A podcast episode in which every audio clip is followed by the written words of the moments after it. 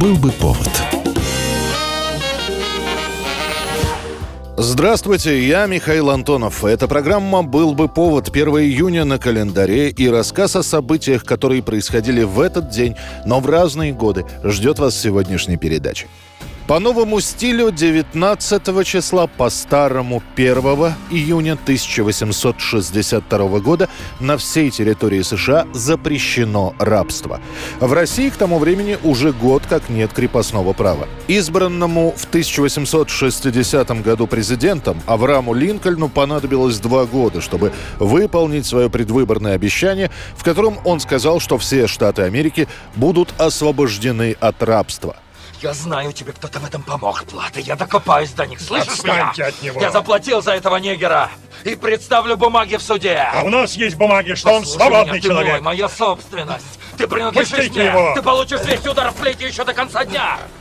Указ Линкольна касается всех штатов, воюющих на стороне севера. В полную силу этот документ вступит лишь в 1865 году, когда южане проиграют, а документ коснется всей территории Америки, что, впрочем, не означает полного освобождения рабов. Зачастую этим людям просто некуда было идти, они остаются у хозяев. Другие просто получали вроде бы как бы статус свободных людей, но они должны хозяевам деньги и тоже поэтому остаются на старых местах. Стивен, он работорговец. Это другое. В большом доме? А что, ты возражаешь? А, нет, нет, никаких проблем. Правда, потом придется сжечь кровать, просто не наволочки и все остальное, когда этот черножопый ублюдок А это уедет. моя забота. Захочу, сожгу. Меньше всего изменения затронут хоть и побежденный, но крепкий своими традициями юг штатов. Там по-прежнему чернокожим запрещается ходить в места для белых, для них не существует школ, есть ряд ограничений в правах, а преступления, совершенные афроамериканцами, редко доходили до федерального суда. Куда более популярным был суд Линча, который, как правило, завершался казнью обвиняемого.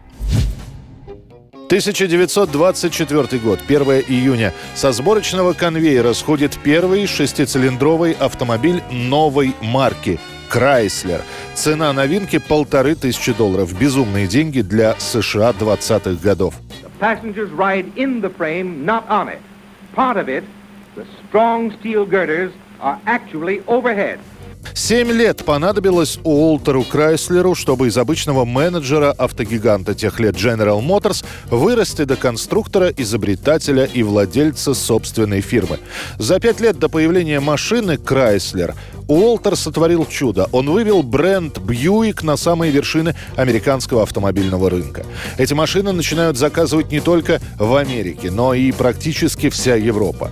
Однако после этого Крайслер уходит из General Motors, несмотря на все щедрые авансы, которые ему обещали. В начале 1920-х Крайслер вместе с Оуэном Скелтоном и Фредом Зедером, а также вместе с Карлом Бриром, все трое инженеры Студебекера, разрабатывают инновационный автомобиль. Машину назвали в честь создателя, а вот фирма в те годы называлась слегка иначе – «Максвелл». Новинка, имеется в виду автомобиль, оказался настолько успешным, что компания в первый же год получает кредит в 5 миллионов долларов, переименовывается в Chrysler Corporation, а количество проданных экземпляров машин уже исчисляется тысячами. 1965 год, 1 июня, сообщается о том, что писателю Михаилу Шолохову присуждается Нобелевская премия по литературе. В формулировке к присуждению говорится, что премия вручается за художественную силу и правдивость, с которой Шолохов в своей донской эпопее срисовал историческую эпоху из жизни российского народа. Среди лауреатов один из ведущих литераторов современности Михаил Александрович Шолохов.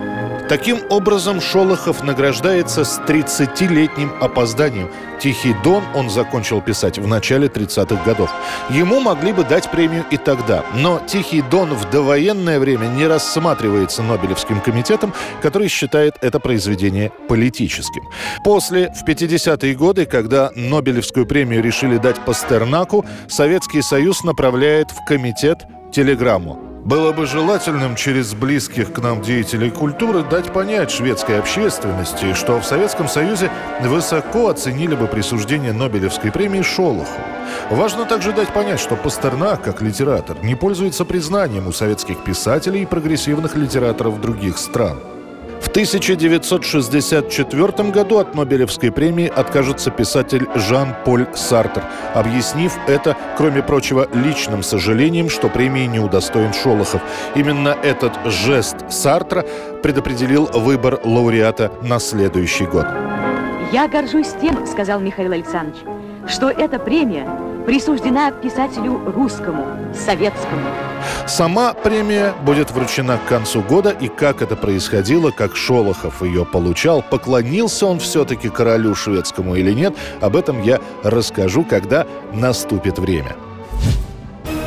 1980 год, 1 июня, начинает работать первый круглосуточный новостной канал Cable News Network, сокращенно CNN. CNN Headline News. I'm Lynn Russell. Saudi Arabian television released pictures of Kuwait today, videotaped in the aftermath of Iraq's invasion of that country.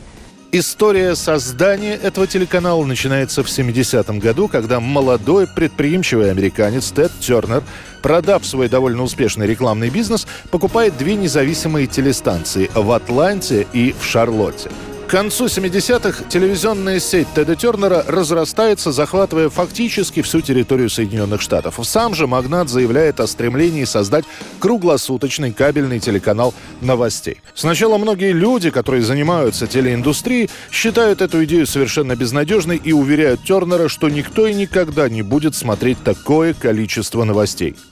I dedicate the news channel for America, the cable News Network. И в каком-то смысле скептически настроенные эксперты оказались правы. Первый год CNN приносит своему создателю только убытки в несколько миллионов долларов. После удалось выйти в ноль, то есть прибыль телеканал не приносил, но и убыточным не был. Все изменилось в 1991 году. Перед бомбардировкой в ходе операции «Буря в пустыне» из Багдада выезжают все международные журналисты, кроме репортеров CNN. И так получилось, кадры о том, что происходило в Ираке, были только у них.